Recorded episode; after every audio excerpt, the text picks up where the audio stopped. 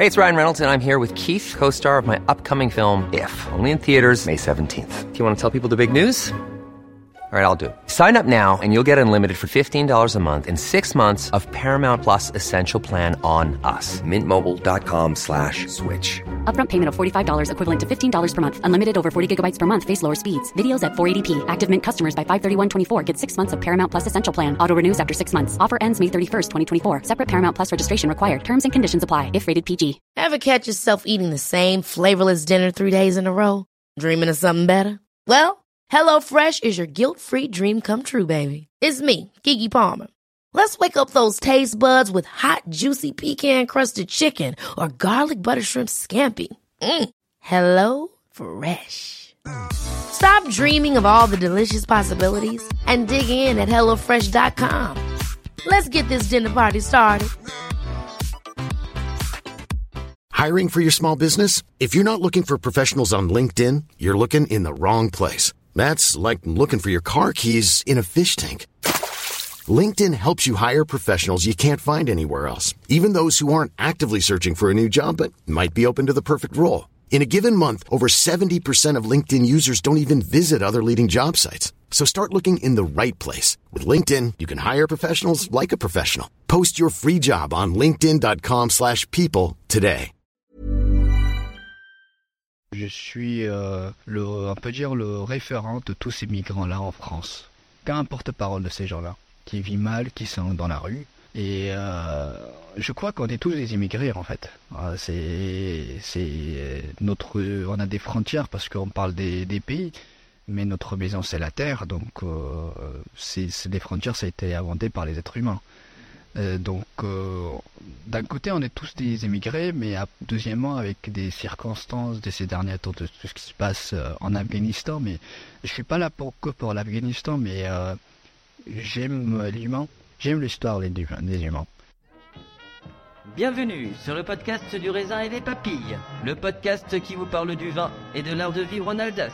Le bon vin, celui que tu bois avec tes copains, celui qui te donne des émotions. Vous aurez aussi nos coups de gueule et nos coups de cœur.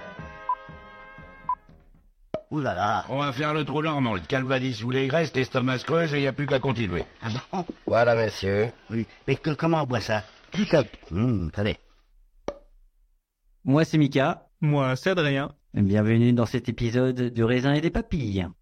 Bienvenue dans cet épisode du raisin et des papilles, le premier épisode qu'on enregistre réellement de la saison 4, puisque les deux précédents étaient euh, sur la Sommerfest. Pour cet épisode-là, j'avais envie de d'avoir une rencontre un petit peu différente, mais on va pas rencontrer un vigneron qui est installé, il est encore étudiant, c'est encore un jeune padawan, et son histoire m'a touché, j'ai écouté les interviews sur France 3 notamment, sur RTL, et j'ai dit c'est important que bah, de l'entendre, euh, de connaître son histoire, mais aussi parce que bah, dans le dans l'épisode la partie 2 du Sommerfest, il est présent et et son discours euh, moi me plaît beaucoup et me touche beaucoup. Et puis euh, on est vraiment dans dans cette notion de de partage qu'on aime bien dans le vin nature. Euh, il s'appelle Haroun Raimi, j'ai pas fait d'erreur. Salut Haroun.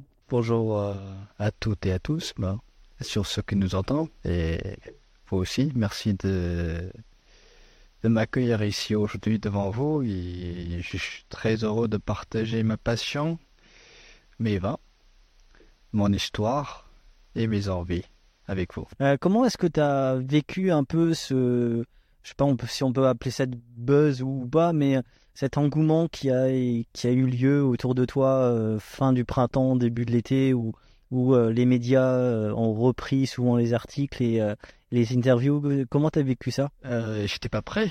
Dites-vous qu'en fait vous arrivez dans une région aussi, une région aussi diversifiée, où on peut trouver des, des vins, euh, des vins uniques, extraordinaires, et que c'est rare que de trouver autant de vins, autant de des différents vins dans, dans une autre région pour moi, euh, parce que moi, je, si j'ai connu toutes les régions de la France, c'est grâce au vin, et j'ai fait un peu tout partout pour voir euh, la différence. C'est quand euh, j'ai trouvé en Alsace ce côté unique. C'est pour ça que j'ai choisi l'Alsace. C'est l'Alsace, c'est un bon représentant des vins de nature pour moi. Et aussi un très bon ambassadeur des, de l'agriculture biodynamique en France. Euh, quand j'ai regardé sur le site map, un peu quand je cherchais euh, un maître d'apprentissage pour j'ai vu qu'il y a à peu près cinquantaine de vignerons en biodynamie. Et je me suis dit quand même c'est c'est pas rien parce que c'est une région que ça montre qu'ils sont ils sont ouverts à tout et que ça peut être aussi des vignerons qui qui qui, qu'ils acceptent qu'ils acceptent tous les euh, contraintes et qu'ils essayent de, de proposer quelque chose de qualité en se disant qu'on n'est pas là pour empoisonner ni la terre ni les consommateurs. Donc cette démarche-là, cette mentalité-là, cette envie-là par les vignerons euh, alsaciens, ça m'a beaucoup séduit. Je vais reprendre la phrase vigneronne, parce qu'il y a des vignerons aussi qui font rien. Faut pas les oublier, ils font un, un- un travail remarquable en Alsace. Donc euh, grâce à ces gens-là, aujourd'hui je me retrouve ici en Alsace et maintenant actuellement de Hambourg. Alors, nous sommes en 2012. Tu pars d'Afghanistan. Euh, tu es originaire du nord de l'Afghanistan. Alors, je te laisse euh, dire le nom du village parce que j'ai peur de l'écorcher. Euh, oui, Mazar Sharif.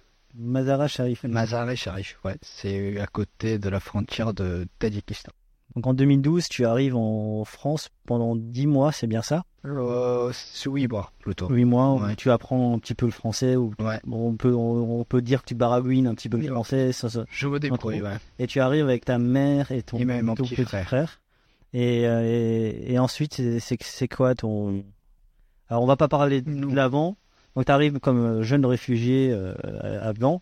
Ouais, Et euh, donc, entre 2012 et, et tu repars en Afghanistan, c'est ça? Ouais, je repars en Afghanistan vers 2014.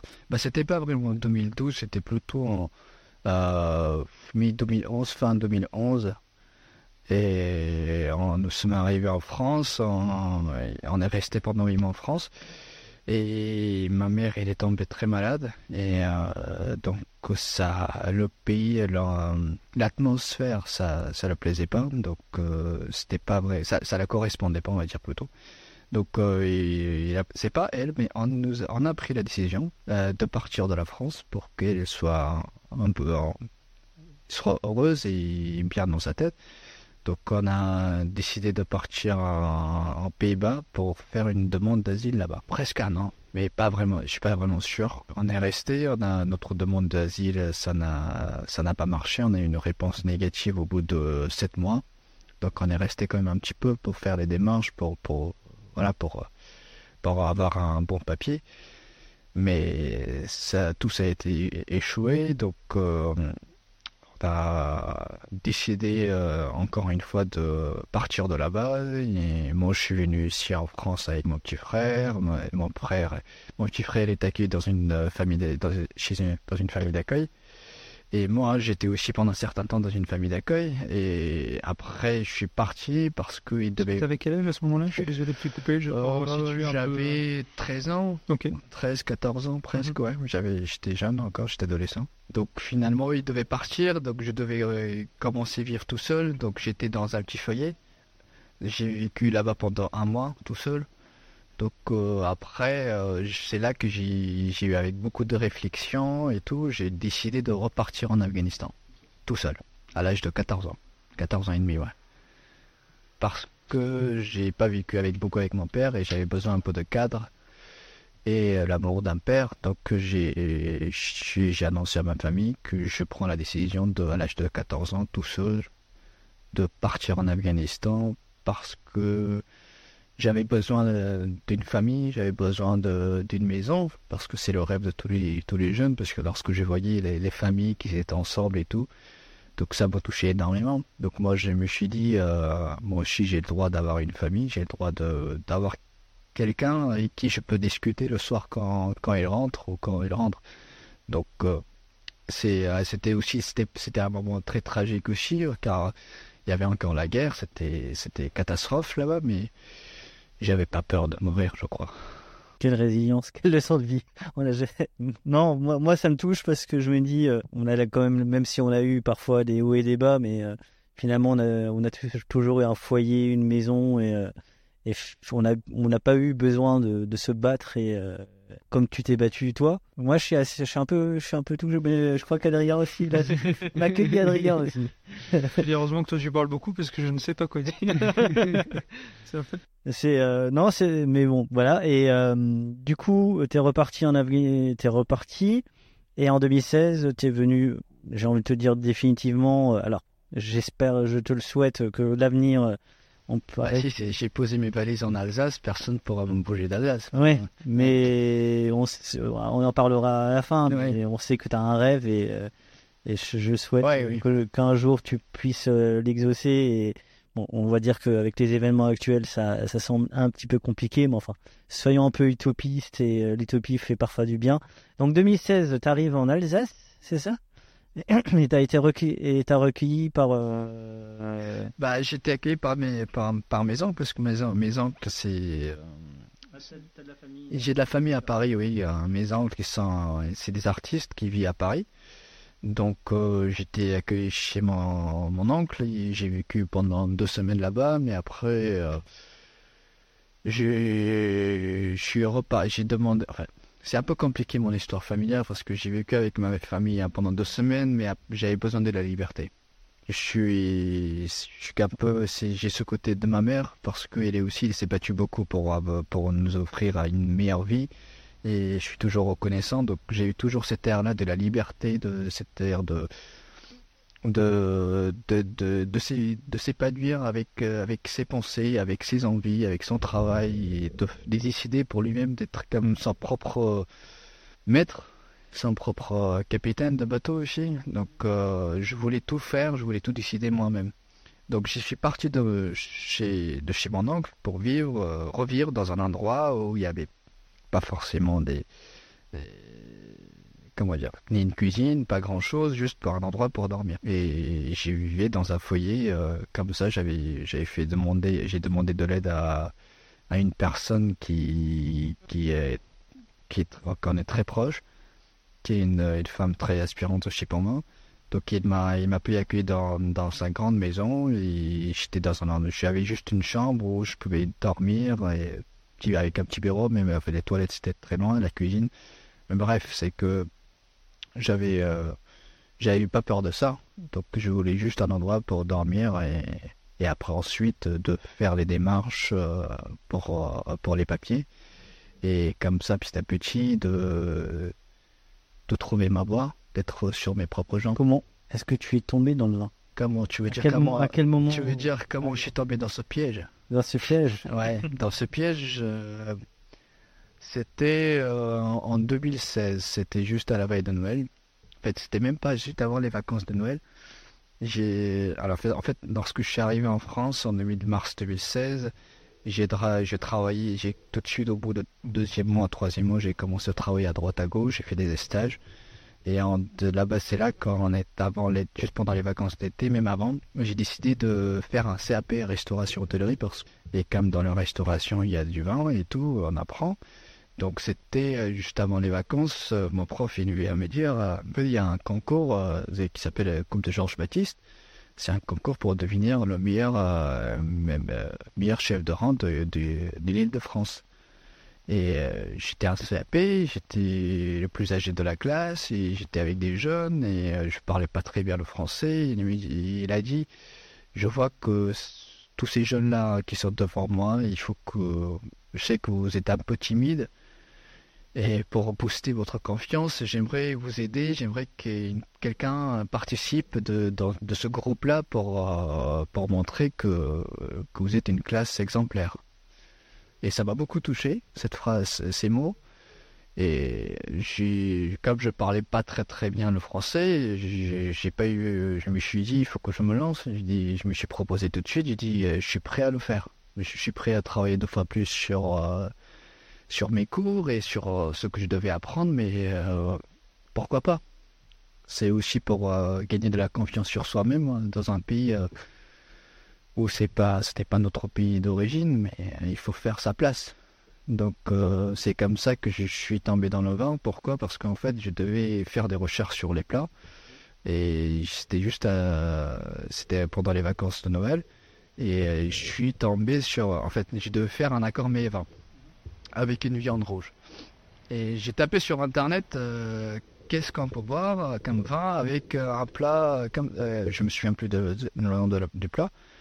Mais j'ai tapé sur internet, il m'a mont- il m'a sorti un, un- une bouteille de grenache noir de Languedoc-Roussillon. Je me souviens très bien. Donc j'ai tapé, je savais pas le grenache noir, j'ai cru que c'était le nom de la bouteille. Je savais pas, c'était un cépage. C'était le nom de cépage. Donc j'ai tapé sur internet, j'ai dit grenache noir. Donc euh, bon, je suis tombé sur un site et expliqué euh, c'était quoi le, ce cépage euh, grenache noir et c'était quoi son histoire. Lorsque j'ai lu 3, 4, 5 lignes, et pendant quelques secondes, j'ai gardé le silence, et j'ai réfléchi, et ça m'a beaucoup touché, et j'ai continué de lire, j'ai continué de faire des recherches, et au bout de quelques heures, je me suis dit, c'est quand même incroyable, pour la première fois de toute ma vie, je tombe sur euh, un site, sur euh, on peut dire un article aussi, qui parle d'un cépage des raisins qu'on en a beaucoup en Afghanistan, mais que j'ignore toujours quels sont les noms de ces cépages-là. Et en fait, j'ai trouvé de la, comme je dis tout le temps, j'ai trouvé de la poésie là-dedans, j'ai trouvé de l'amour, de, ouais, on peut dire d'un peu de recon- reconfort là-dedans aussi. J'ai vu que ce domaine-là, ça me correspondait bien. Et c'est là, comme ça, que je suis tombé dans ce piège-là. Et que jusqu'aujourd'hui, je continue de lire des, je dévore les livres d'ethnologie, les livres des vignes, euh, parler de l'histoire et tout. Donc euh, c'est comme ça que je suis tombé là-dedans. Je- Déjà, je déteste parler de moi. Mais deuxièmement, c'est que je suis, euh, le, on peut dire, le référent de tous ces migrants-là en France. Je veux, je suis, je me considère comme un, comme un porte-parole de ces gens-là, qui vivent mal, qui sont dans la rue. Et euh, je crois qu'on est tous des immigrés en fait. Ah, C'est, c'est notre, on a des frontières parce qu'on parle des, pays, mais notre maison c'est la terre, donc euh, c'est, c'est des frontières, ça a été inventé par les êtres humains.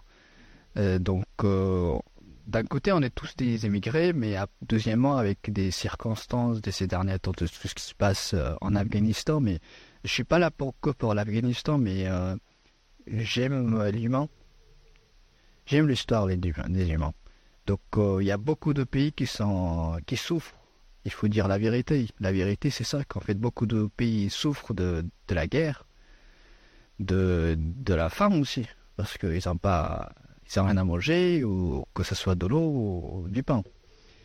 Et il faut parler de tout ça. Et là, pour moi, la chose la plus importante, c'est que lorsque je faisais mes démarches euh, à la préfecture de Paris, euh, je rentrais dans l'établissement. En fait, déjà, il faut attendre euh, il faut arriver à 6h, 5h du matin pour avoir une place, pour avoir son tour. Et euh, quand vous- lorsque vous partez à 17h, euh, alors que vous n'avez pas pu euh, rentrer dans l'établissement parce qu'il y avait énormément de gens, donc vous dites pourquoi, comment, qu'est-ce que je peux faire? Donc j'ai vu, j'ai vu l'état dans l'état qu'ils étaient les, tous les immigrants. Je parle pas seulement des Afghans, je parle de toutes les nationalités, des Syriens, des de, l'Afrique et de partout. Donc je dis, ils ne méritent pas ça en fait. On ne mérite pas de, de, s'asseoir par terre dans la rue alors qu'il y a des gens qui, qui ont une bonne vie, mais pourquoi ne pas nous? Pourquoi on n'est pas chez nous? Mais on essaye, on se bat tous pour avoir une meilleure vie. Donc pour moi, c'est c'était très important de montrer une bonne exemple de moi-même déjà et ensuite de mon pays. Parce que je sais que pour on peut pas m'apporter le malheur du, monde sur notre dos, mais déjà pour de mon pays d'origine de l'Afghanistan, euh, je voulais être partout où j'allais, je voulais être une bonne exemple, je voulais m'intégrer euh, énormément à la culture française, à savoir vivre à la française, euh, apprendre la langue Molière.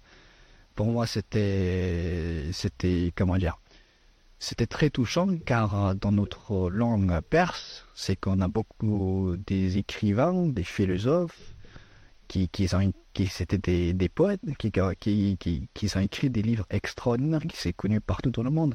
Donc euh, cette poésie, cette, euh, euh, cette, ce langage très très, on, peut, on peut dire de la quintessence même, et j'ai trouvé ça dans la langue française, j'ai trouvé ça dans la langue qu'on parlait avant, ou dans j'ai vu des, des films de, de Mounier d'époque, lorsque j'allais au théâtre aussi, parce que mes, mes oncles sont c'est des comédiens, euh, comment comment ils communiquent, comment ils parlent. Bon, pour moi, c'est j'ai vu des personnes qui qui qui essayent de garder ces valeurs-là. Et pour moi, j'ai j'ai considéré ces valeurs françaises comme mes propres valeurs. Donc j'ai essayé tout de garder de, de faire une place de plus à l'intérieur de mon cœur pour ce pays, pour cette langue, pour cette richesse-là.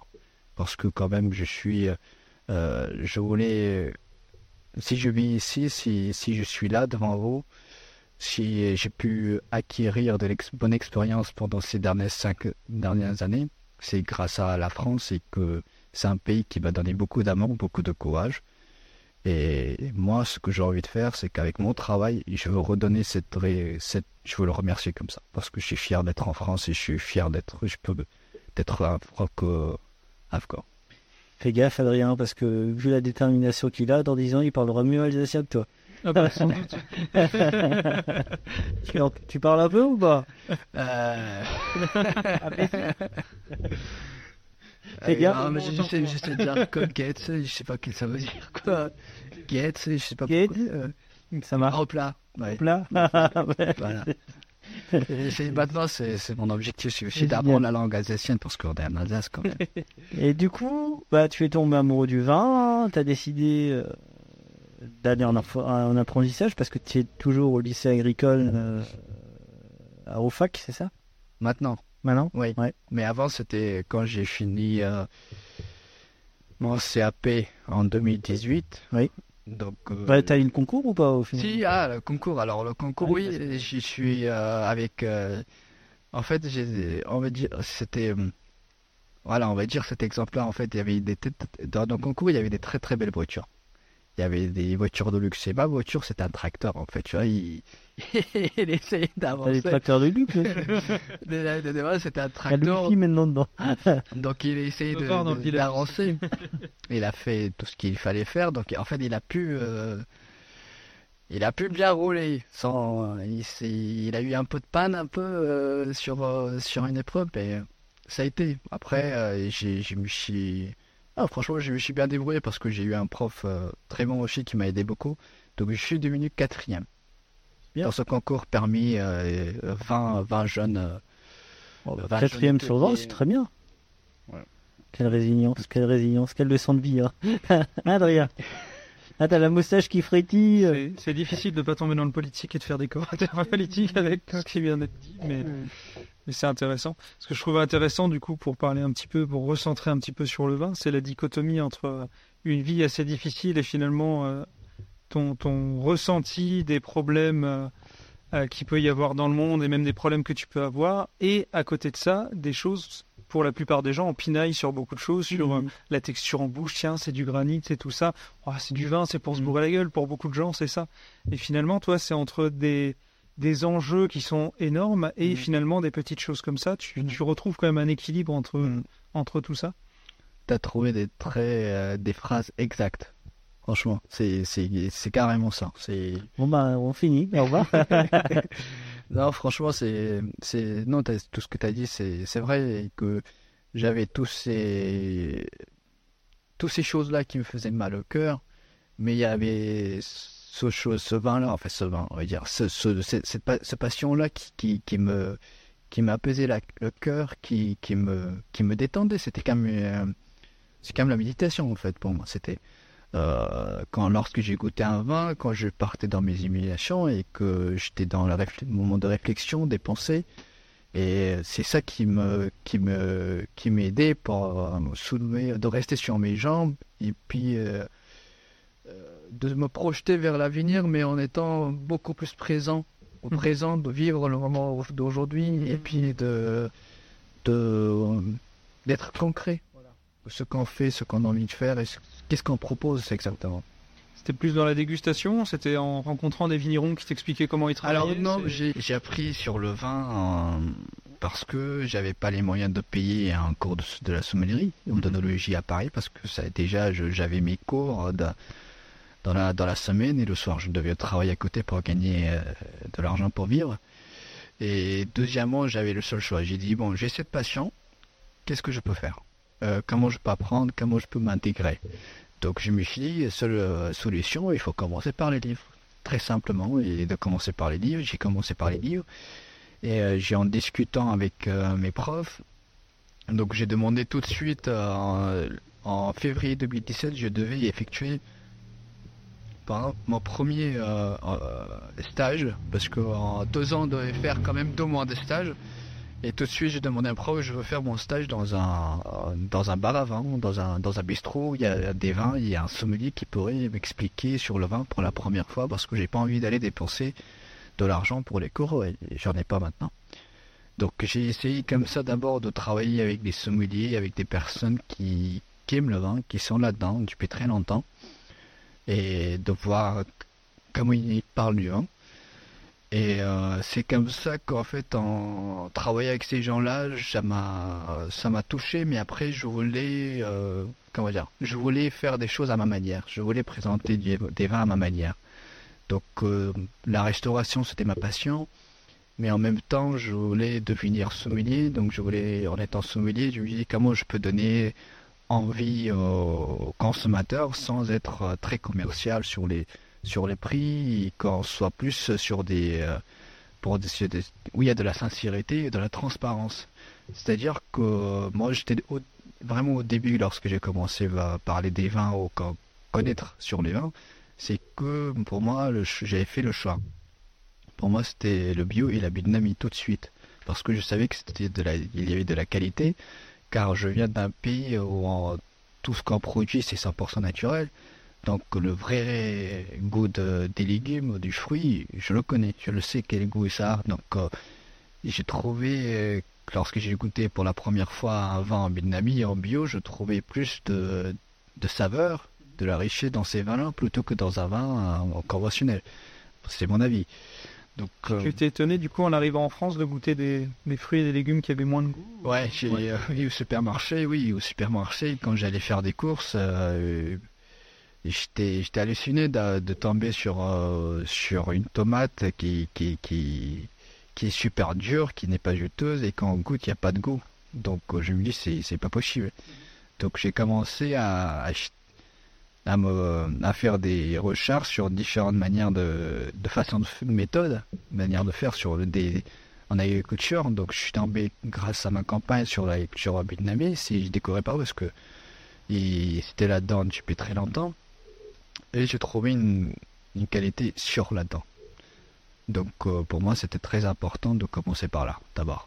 C'est hyper intéressant parce que ça montre qu'on on peut arriver aux mêmes choses avec des parcours de vie totalement différents et, euh, et finalement ouais, on, se retrouve sur des mêmes valeurs mais à partir d'une culture qui nous est propre et un- un- une histoire qui nous est propre. Et on rencontre souvent des gens où on peut avoir euh, soit une histoire similaire ou en tout cas avoir des, référentiels en commun. Et, et toi, tu as une histoire différente de celle qu'on peut avoir ou que beaucoup ont. Et puis on se retrouve quand même sur ces valeurs-là. Et je trouve ça hyper intéressant du coup euh, d'avoir différents points de vue et de pas uniquement écouter euh, toujours les mêmes. Quoi. Et du coup, là on est en quelle année euh, quand tu nous as- Donc là on est en année 2018, je descends dans le sud de la France Ouais. pour faire un, euh, un apprentissage Ouais. euh, dans le domaine de Château de l'Auve, on dit, et l'apostrophe OU.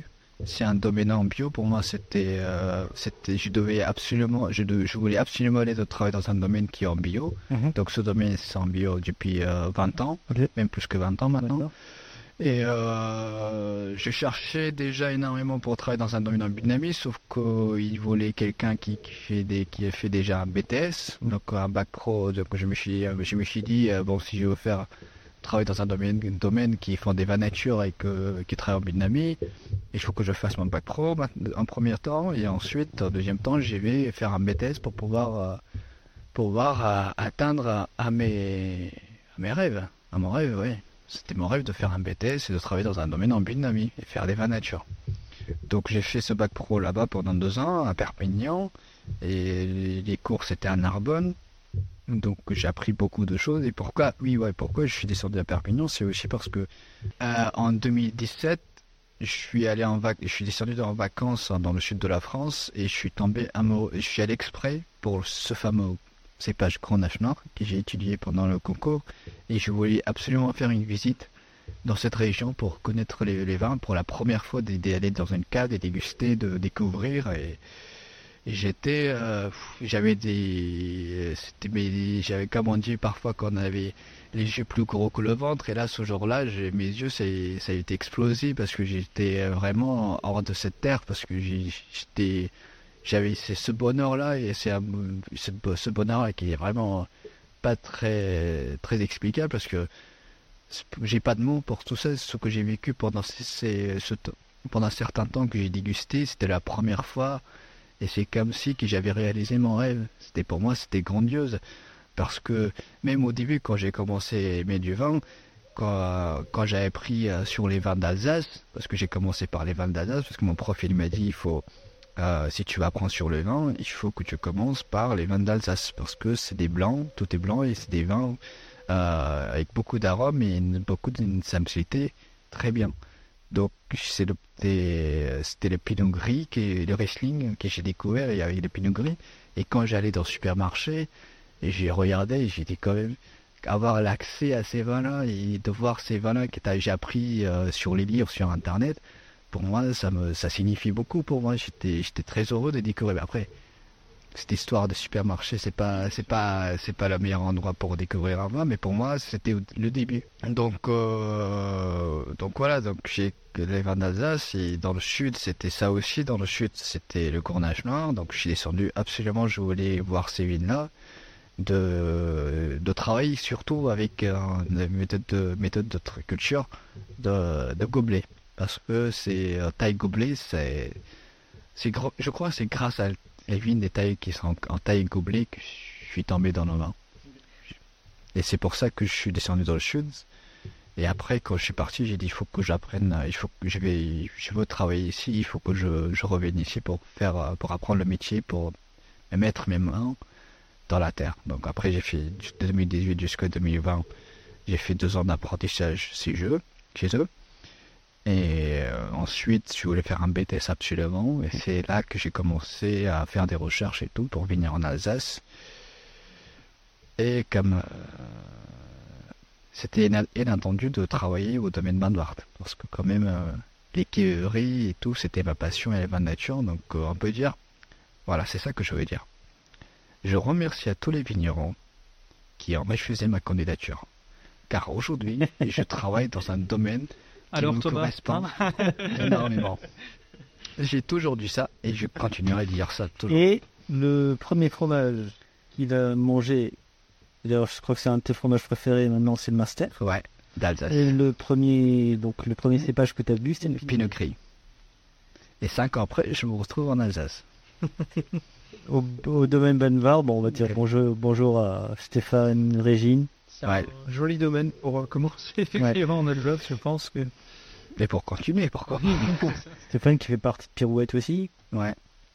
Qui Et qui était le avec- président des films vivants aussi. Ouais, et qui est très ami avec euh, Christian Biner pour la salut- célébration.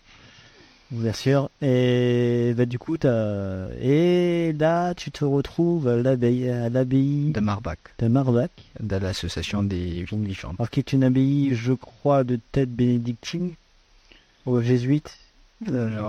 Bon, je... Ben, un des deux. Euh, bah, euh, bon, Euh, donc c'est un ancien prieuré, hein, c'est un, Ouais. un ancien prieuré. Et là, euh, tu as découvert des cépages oubliés. Ouais. Et tu as façonné ou tu as pris, tu t'es pris de passion pour les cépages oubliés, c'est ça? Ouais. Et tu t'es rendu compte aussi euh, qu'il y avait des cépages qui étaient interdits en Alsace. Mhm. Alors depuis 1945 et la Mhm. crise du phylloxéra, Ouais. euh, il y avait il y planté par exemple du Riesling rouge. Ouais. Euh, Il y a des sylvaner bleus. il y a du sylvaner bleu aussi. Et, et c'est vrai qu'il est aussi un petit peu. ce, serait, ce serait intéressant d'en discuter avec lui un jour, tous les deux, je pense. Ah, ça sera avec grand Je peux me plaisir. permettre d'ouvrir une petite parenthèse. C'est quoi l'association Vigne Vivante? Moi, je ne connais pas du Ouais, tout. Ça, c'est Je une pense très que- très bonne question. bah, l'association Vignes Vivantes a été créée en 1997 parce qu'il y avait un domaine et un. voilà. Pas un dom- ah ouais, on peut dire un domaine. euh, un conservatoire à- dans, dans le sud de la France qui, qui allait se fermer. Mhm. Euh, quand, on parlait du- quand on dit domaine vassal, si je ne me trompe pas, parce que je suis nul en histoire. Et euh, ça allait se fermer, donc ils cherchaient, et donc ils ont fait la demande pour que ces cépages-là, ça serait réparti, réparti ici en Alsace pour pouvoir faire des recherches comme l'INRA et de voir quels sont leurs potentiels d'ici quelques années. Mhm. Donc ça a été réparti ici en Alsace.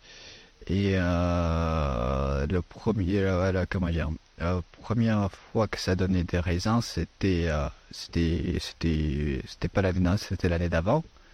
Donc, euh, c'est cette association Vigne Vivante aussi, ils ont le, y a, ils ont l'objectif, euh, le but de montrer qu'en fait que, avec le réch- pour battre le réchauffement climatique, qu'il y a de l'avenir. Donc, avec ces cépages qui sont interdits, comme les, les hybrides euh, HPD Noir, pardon, ou d'autres cépages comme Sylvaner bleu ou Portugais bleu, et des cépages euh, très très intéressants et euh, qui peut qui n'a pas besoin beaucoup de traitement premièrement et deuxièmement que ça peut répondre à notre besoin dans quelques années donc c'était aussi le, ce démarche vraiment environnementale qui- qu'ils ont voulu le faire. Donc euh, c'est comme ça que c'est donc ils ont planté. 80 cépages donc euh, 80 cépages différents et euh, la production que ça donnait la première c'était avant l'année dernière c'était un Belge qui a vinifié tous ces cépages-là, qui a fait un assemblage de tous ces cépages et il a fait un, un pétnat. Et là, après, lorsque je suis arrivé, c'était en juillet 2020 chez Stéphane Banvart et juste avant, euh, juste avant de commencer les vendanges, on était allé visiter euh, les vignes de, de Marbach pour la première fois avec euh, avec Michel, la campagne de Christian et Albert Hertz- des, des. Il y avait Stéphane et moi. Donc Stéphane, à cette époque-là, il était, était encore le président de, des Vignes Vivantes.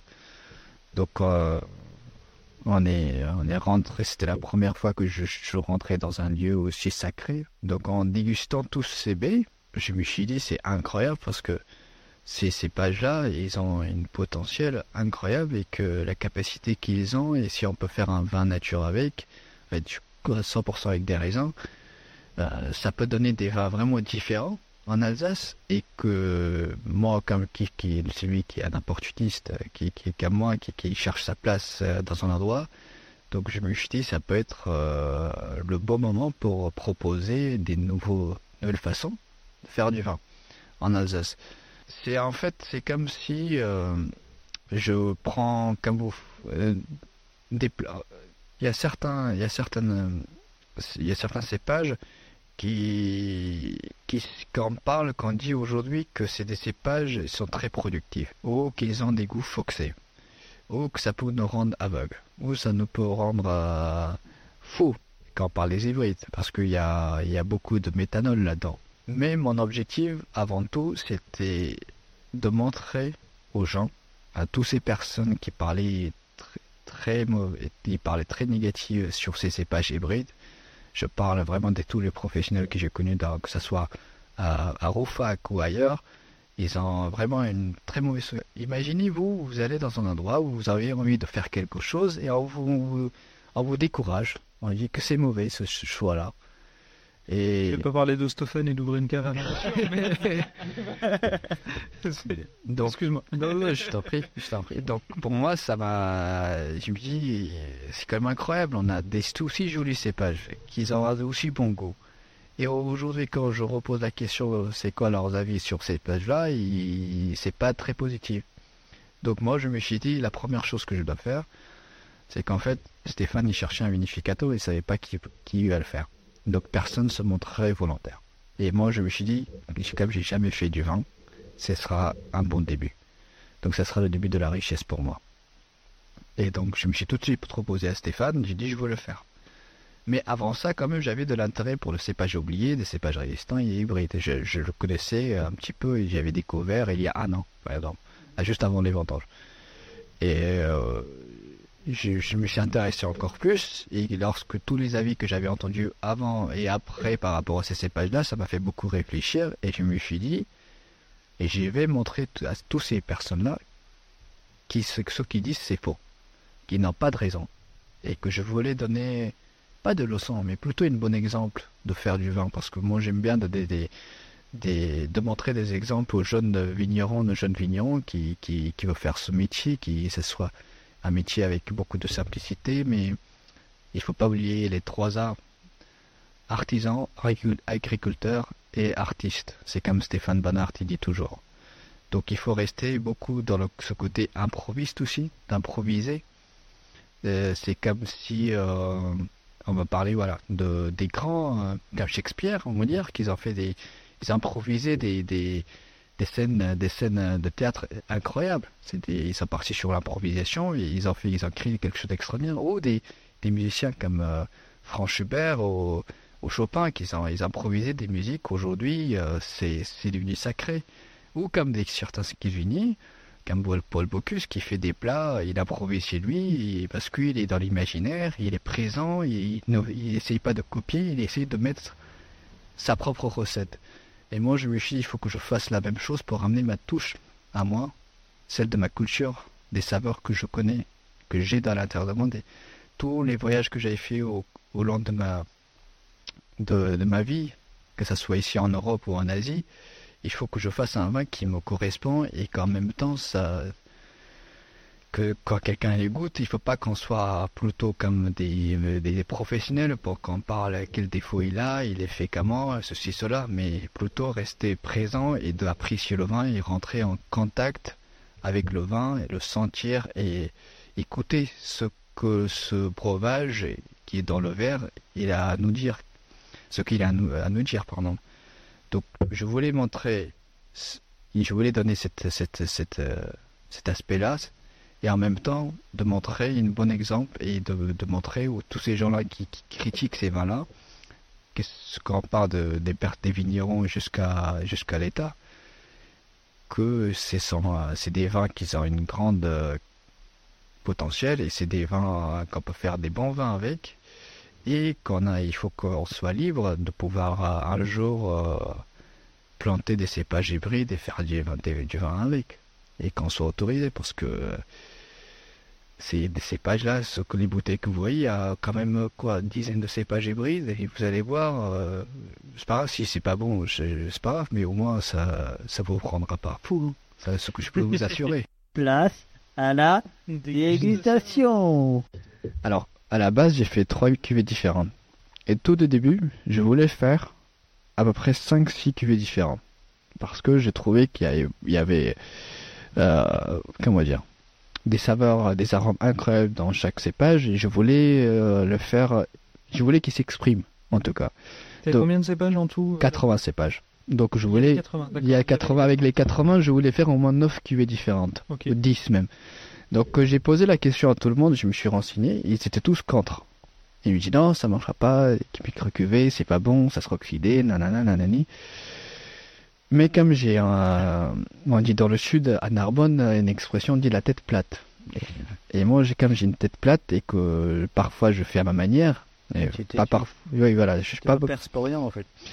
Euh, ouais, ouais, c'est pour ça qu'on a eu un peu, on est un peu plus grand. Et non. Moi, les chiens étaient tués aussi, je Non, mais voilà, c'est qu'en fait, personne m'a soutenu. Voilà. De les démarches, il y a démarches que je fais, moi, Stéphane, il était pas vraiment d'accord pour que je fasse des, trois cuvées différentes à la base. Mais je me suis imposé et puis euh, j'ai pris mon courage et ma motivation. Je dit, si je fais confiance sur moi-même, si j'écoute mes intuitions, je crois pas que je vais échouer, même si j'échoue. C'est que soit je vais euh, apprendre, ou soit je, je fais l'expérience. Mais en tout cas, je vais pas perdre, car j'ai fait, au moins j'ai essayé. Donc pour moi, c'était, j'avais pas peur de, j'avais pas du tout peur de, de rater. Et donc euh, finalement, je suis tombé sur, je me suis dit, au moins je fais trois cuvées différentes la première cuvée qui, qui, qui j'ai faite, c'est, c'est la cuvée de noix, où il y a 70% de, de noix HPD, sais pas, hybride, qui est interdit, qui donne euh, des, des baies euh, très grosses, c'est très aromatique, et en même temps euh, c'est très juteux à l'intérieur. Et ça, ça vous rappelle un petit peu ce côté exotique, un petit peu ce côté tropical. Et j'aime beaucoup, j'ai- j'aime beaucoup ça. Et je me suis dit, en fait, j'ai pas mal de sucre là-dedans et moins d'acide. Comment je peux faire pour faire un vin bien équilibré, un vin qui, qui, qui me correspond. Donc moi, j'aime bien boire. L'idée de base, c'était ça. Donc je suis tombé sur un cépage qui s'appelle Pot Cherry. C'est un hybride aussi de, l'Autriche. Donc j'ai ce cépage-là, c'est il est euh, un cépage très tardif parce que il avait encore des petits baies et que c'était pas assez mûr. Mais ce que j'aimais sur chez ce cépage-là, c'est qu'il avait ce goût un peu euh, de poivre gris, de ce côté salin. Je me suis dit, dans ma, dans ma cuisine en fait dans les saveurs de chez moi, de ma couture, on fait pas mal des plats un peu sucrés salés. Et j'aime beaucoup ça. Et je me suis dit pourquoi pas dans le vin aussi essayer d'improviser comme euh, comme je vous ai dit tout à l'heure, de faire euh, une cuvée ce côté euh, salé sucré, Ça- juste pour essayer pour voir qu'est-ce que ça donne. J'étais curieux et quand je suis curieux, quand j'ai envie de faire quelque chose, je vais j'y vais jusqu'à la fin. Voilà. Donc j'étais allé. T'as tout vendangé en même temps Comment Non, j'ai fait les vendanges en deux fois. Ok. Donc j'ai fait les vendanges en deux fois parce qu'il y a beaucoup de cépages précoces et tardifs. Ok. Donc euh, là j'ai vendangé d'abord la cuvée euh, le noix et ensuite en fait le noix et euh, la cuvée Ava j'ai fait en même temps. Alors pour cette cuvée noix j'ai choisi deux cépages différentes et pour cuvée Ava qui veut dire vivante en, en hébreu j'ai choisi à peu près euh, 35-40 cépages différents. Ok. Bon, bah, on attend pour la liste. Bah, attendez, j'ai la liste. en plus, c'est que Parce qu'il y a combien de pieds sur chaque, sur Alors, chaque cépage du coup Disons qu'en fait, t'as as 80 cépages, mais sur une ligne, Ok. il y a trois pieds, euh, trois pieds d'affilée et de même cépage. Ok, d'accord. Tu vois ce que je veux dire? Donc, Ouais, Il y a ouais, trois ouais. pieds de chaque cépage. Et après 3 et après 3. 3, 3. Ouais, il y a à peu près, euh, il y a, il y a quoi? 4-5 cépages chez... euh, Sur la même ligne. Ouais. Alors, il, il est venu avec ses devoirs avec tout. Yes, c'est cause. tous les cépages à peu près. Donc le cépage, mon cépage préféré c'est noix HPD que j'ai Ouais. cueilli pour le pour le Hava. Donc j'ai euh, j'ai pris celui-là avec Potieri, mais pour le reste, j'ai pour le Hava, j'ai choisi des cépages en majorité des cépages rouges. Comme le il y a Sebel, c'est rouge aussi. Euh, Sylvaner rouge, il y a là-dedans aussi. Euh, Oberlin aussi. Et euh, Sylvaner bleu aussi, il y en a là-dedans. Et euh, portugais bleu, parce que j'ai beaucoup aimé portugais bleu. Si dans l'avenir quelqu'un va euh, euh, planter ces cépages-là, portugais bleu, c'est il a aussi, euh, est comment dire, c'est un bon concurrent en tout cas. Et la moitié que j'ai jamais vu. Donc euh, après, euh, il y a des cépages euh, qui sont pas mal aussi. euh, C'est comme euh, Sylvaner Rod, qui est pas mal. Euh, Riesling Rod, qui est pas mal. Alors euh, après, euh, Saint-Sauveur d'Alsace, qui est pas Oui. mal aussi. Ça, Chard- Chardonnay musqué aussi, qui est bien. Ouais. Riesling bleu, Ouais. c'est c'était c'était très bon. Euh, Riesling aromatique. Traminé rose, Ouais. mhm. Rosen muscat et muscat au tonnel. Qu'on n'en voit pas beaucoup, qu'il y en a beaucoup. Et muscat bleu aussi métis, qui est très bien aussi. Muscat bouquet. Faux au Berlin. Et euh, muscat cendre, qui est là-dedans, qui est très bon. Et bouquet sylvaner. Euh, Fierne Riesling. Et après, j'ai mis, je crois, j'ai pas mis à 100% des cépages roses parce qu'il n'y en avait pas beaucoup, donc j'ai assemblé aussi quelques cépages blancs aussi. Mhm, mhm. Et il y a pas mal de sylvaner et de, euh, de pinot gris aussi, des Riesling. Ouais. Et euh, après, qu'est-ce que je peux vous montrer encore? Il y a ces cépages-là. Donc ouais, on, a vu, on a vu euh, l'asca bleu. Ouais, l'asca Ouais. bleu. En fait, la particularité de l'asca bleu, c'est que en fait, les feuilles sont, sont rouges, sont Ah, roses. Oui, ouais, ouais. On ouais. dirait qu'ils ont une maladie, mais Il y a franchement, un cépage qui s'appelle Louis. ils en ont. Oui. Un cépage qui s'appelle Louis. oui, Et un cépage qui s'appelle le précoce de Colmar. précoce de Colmar. Et parce que en fait, oui d'ailleurs, c'est ton, c'est son petit c'est, euh, des chercheurs qui en ont fait des, qui font des recherches ici en Alsace. Donc voilà, donc il y a, vous avez majorité euh, tous les cépages. Donc je suis tombé amoureux de ces cépages-là et je voulais qu'ils s'expriment euh, à travers mes vins, la le potentiel qu'ils ont et que pour dire aussi que ces cépages, euh, pourquoi pas Pourquoi ils sont pas déjà plantés Pourquoi on les interdit Bon, d'accord, il y avait cette histoire de AOC, c'est des T'as posé la question aux instances Bah, j'ai pas envie de répos- beaucoup de, euh, de poser des- des- de la question parce que je suis dé- je connais déjà la réponse. Voilà, donc ça m'intéresse pas leur, leur réponse. Mais euh, aujourd'hui, pour être euh, sincère avec vous, avec tous les auditeurs qui m'écoutent, c'est que mon combat, c'est aujourd'hui, c'est de, de faire revivre ces cépages-là. Que, euh, que je puisse, je veux pas être dans le centre du monde, mais je veux à l'aide de tous les vignerons qui existent en Alsace ou dans d'autres régions, qui qui m'aident, qui m'aident, qui qu'en qu'en fassent une démarche pour euh, pour faire autoriser ces cépages-là. Car l'autre jour, je suis allé euh, à Marbach. Je vous cache, je ne je vous cache pas qu'il y a certains cépages, quand même, ils étaient beaucoup touchés par le milieu et l'odium. Mhm. Mais ces cépages résistants, pour moi, c'est un cépage résistant, même si ça fait peur à certaines personnes de le, le mot résistant, bon, on va dire le cépage tolérant. Euh, c'était surtout ces cépages hybrides, c'était le noir, le muscat, le- du muscat aussi, sylvaner bleu, Oberlin HPD. Ils n'étaient- pas du tout touchés. Les, j'ai pas, j'ai pas les photos, mais les, je vous assurer qu'en fait, il y avait pas d'impact sur les feuilles, pas d'impact sur les baies. Mhm. Donc, ça veut dire que c'est l'avenir. C'est l'avenir, c'est ça qui, est- c'est là que ça se trouve. On ces pas- vignes-là sont jamais traités euh, Bah, ces vignes-là, si, ça a été traité. Mais pas dix fois comme d'autres vignerons autour de nous qui, qui ont traité plus que dix fois parce que à cause de milieu. Mais ces vignes-là, ça a été traité au moins deux, trois fois. Mhm, mhm. Mais moi, je peux vous assurer que même si on ne le traite pas, il peut, il peut vivre. Mhm. Donc, autant de faire vivre ces cépages-là et euh, diminuer le coût de passage avec le tracteur d'abord, mais ensuite, on peut dire aussi le coût de ces, tous ces produits chimiques qu'on le met dans les vignes. Mhm. Le cuivre est sourd, mais on dit que c'est rien. Mais franchement, le métal que vous mettez dans le sol et qui, avec tout le, tous les micro-organismes qui vivent au sous-sol, donc je ne crois pas que ce sera génial, comme si vous, vous êtes sur la Terre, de l'atmosphère, on vous jette des métals et vous dites, bon, c'est euh, toléré, Mhm. vous voyez? Donc, euh, pour moi, c'est, il, faut que, faut que les vignerons ils s'investissent, il faut que les gens ils se montrent euh, volontaires pour que si on veut combattre le réchauffement climatique et diminuer ses coûts euh, de traitement et de passages avec le tracteur, donc euh, il n'y a pas mille chemins. En tant qu'un jeune euh, vigneron avec euh, peu d'expérience euh, par rapport à d'autres grands vignerons d'Alsace, je me permets de dire ça parce que euh, je, c'est vrai que je viens d'un autre pays, ce n'est, le vin c'est pas notre métier, mais malgré tout ça, je vois le monde et je vois ce domaine-là d'un nouveau, avec, d'autres- avec d'autres yeux, avec d'autres, d'autres proches. Mhm. Et, c'est pour ça qu'aujourd'hui, je crois, c'est le temps, c'est le moment de changer les choses vraiment très fort. Donc il faut pas attendre euh, que tout se passe bien, il faut pas attendre que tout le monde soit d'accord.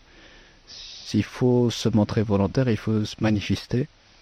Et euh, si c'est lui qui veut travailler 100% nature et qui même donne de la vigne jusqu'à jusqu'à sa cave, et il faut que ça, il faut travailler dans l'avenir avec ces cépages-là pour moi, parce que vous allez goûter. Si c'est vraiment pas bon, bon, je vais dire, euh, Bon, ok, bah, c'est pas bon. C'est quoi? Goûtons, goûtons, parce que là, là, je n'en peux plus d'attendre. Je n'ai plus envie d'attendre. Je n'ai plus envie d'attendre. Moi, c'est le vin, c'est comme les enfants. Vous avez trois enfants à la maison. Mais, mais j'en ai deux, oui. Mais je veux dire, c'est un exemple. Moi, c'est- j'ai trois vins Il y a ici. trois. On a contre. Ouais, ouais, j'en ai cinq. Donc, en tout cas, là, ça fait deux, deux vins. En fait, vous allez dire, s'il y a un vin où vous imaginez que vous avez deux, en- trois enfants. L'un des trois, il est un peu handicapé. Au début. Il va pas très bien. Il a du mal à, se relever, il a du mal à faire la quatre pattes et tout.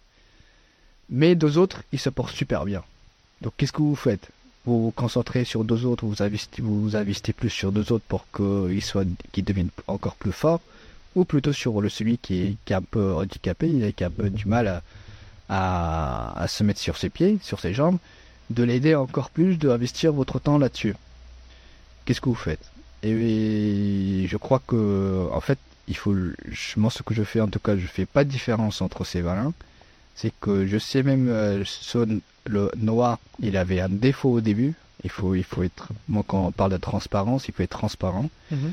C'est que le noir, Euh, je dis pas qu'il a une de grande qualité, mais euh, il a cette capacité-là parce que au début il avait, il était oxydé parce que j'avais euh, une dame Jeanne de 25 litres Mhm. et j'avais rempli jusqu'à il y avait la quantité du vin que j'avais c'était 14 litres. Donc il y a la différence qu'il y a vraiment c'est énorme.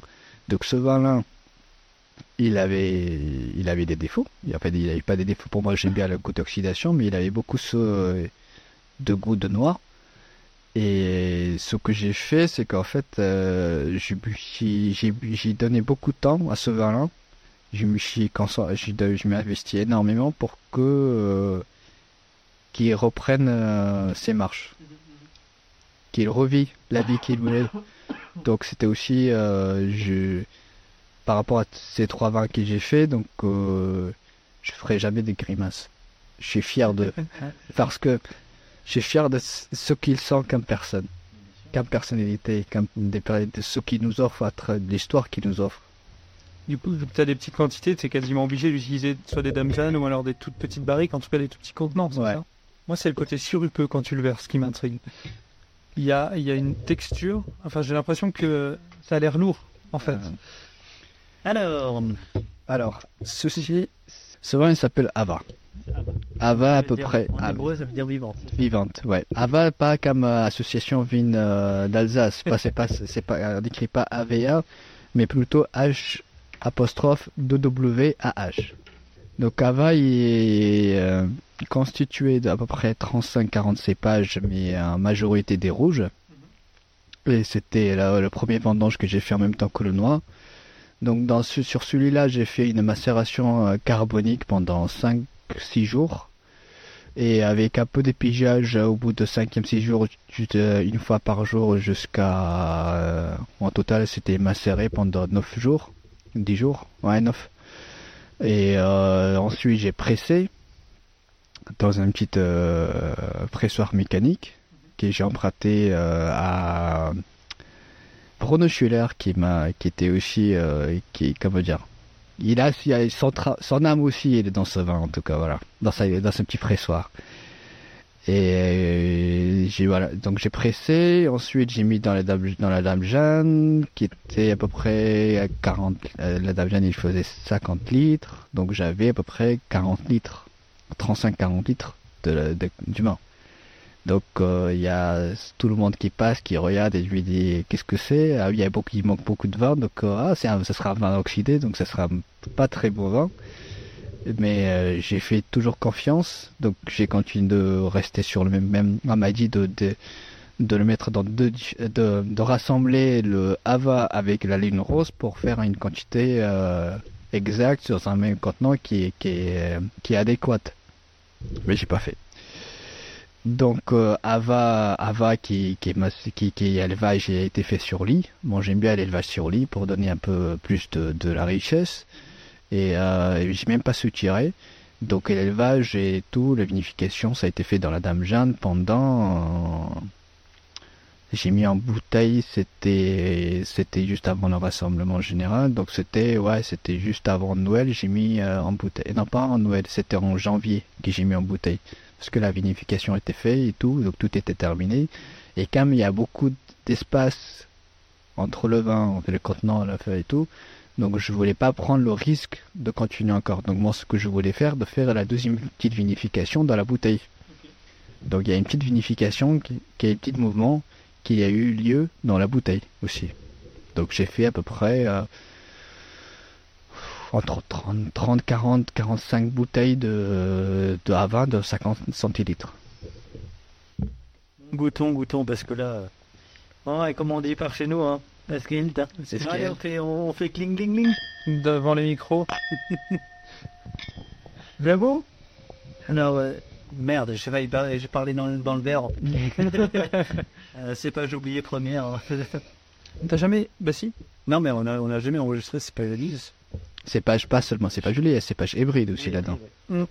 Parce que c'est pas euh, Juliet et hybride, c'était pas pareil. Euh, Géraud, au Cantalou, a une, euh, une, une expérience avec des cépages euh, oubliés.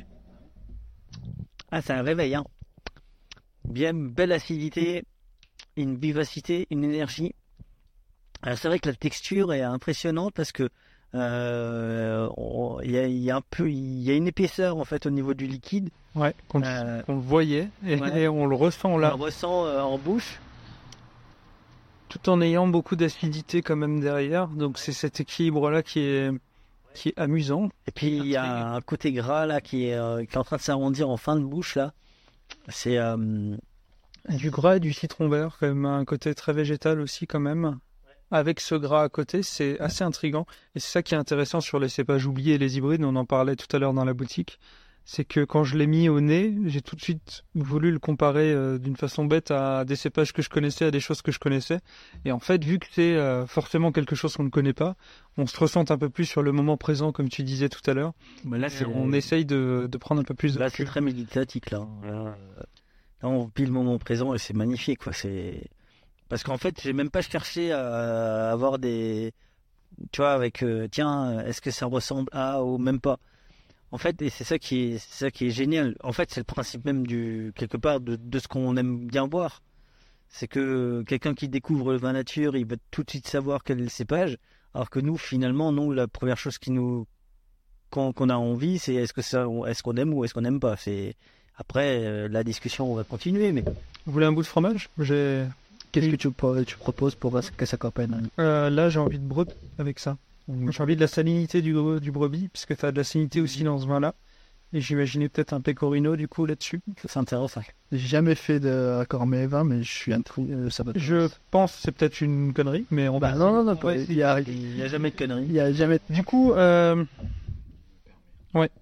Là, il y a le petit brebis frais qui nous vient de Moselle. Et le pecorino. J'avais le pecorino en tête, mais euh, je me dis pourquoi pas le frais aussi. Et je trouve que la texture est, est limite très agréable. Elle, est, elle surprend. euh, Le pecorino te rajoute de la largeur, je trouve, sur le vin. Le vin prend plus de place. Le pecorino est presque faible à côté. Donc j'avais pas forcément ça sur la première dégustation. même, ouais, ouais, limite, euh, je préfère le, le frais, moi. Le frais, ouais, marche mieux finalement. Dans la tête, j'avais celui-là et je suis passé à côté du frais. Je me suis dit, bon, allez, j'en découvre quelques petits morceaux. je pense que ça peut être intéressant aussi. Et ouais, ça marche bien. Et tu gardes les, deux, les deux s'harmonisent beaucoup mieux, quoi. Le pecorino euh, se fait chasser par le vin, alors que là, le frais, ça aide à garder en longueur cette petite. euh. Après, le vin en soi, je sais pas, il m'intrigue beaucoup. Je sais pas forcément si c'est une bouteille. euh, que j'aimerais ouvrir souvent ou dans quelle occasion l'ouvrir, tu vois, je serais un peu, un peu perdu par rapport à ça. Et toi, tu dirais quoi en fait? Toi, tu ferais quoi avec? Sans savoir que c'est des cépages oubliés.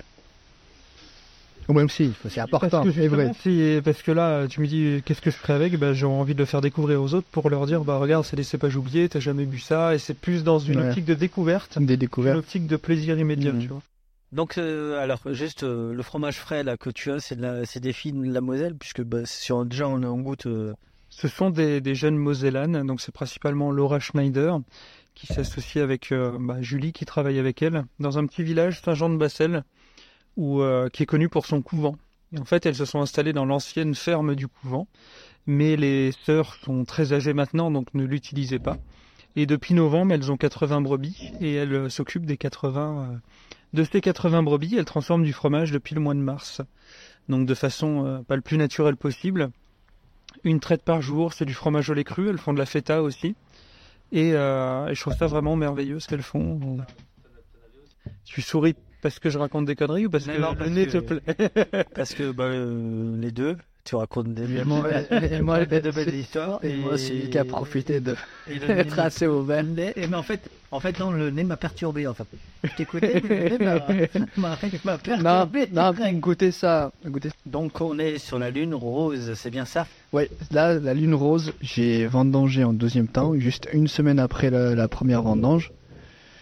Euh, donc, c'est quand, euh, c'est quand ouais, il, y a, à peu près euh, 30 de cépages. Donc là, c'était des raisins plutôt matures. Vraiment euh, très mûrs par rapport à la première vendange. Et puis euh, j'ai vendangé celui-là, j'ai laissé, il y avait une majorité des cépages blancs euh, par rapport, euh, contrairement que là-bas, il y avait des plupart des cépages blancs, alors que la couleur quand on voit, on dirait que c'était la même chose que là-bas. Mais alors que non, je comprends pas, je crois, je suis, en fait, c'est, euh, j'ai fait une, un- une presse très longue, qui ça a duré à peu près une jour, un jour et demi. Donc, si j'ai extrait pas mal de, oui, j'ai touché vraiment la peau, euh, la, la vraie, j'ai touché vraiment l'endroit où il fallait pour extraire plus de la couleur, juste par rapport, juste euh, à peu près 10 vingtaine des grappes rouges que j'avais par rapport à les grappes euh, blancs. Donc ces grappes rouges qu'il y avait là-dedans là, là dans ce vin, ils ont donné ce couleur-là.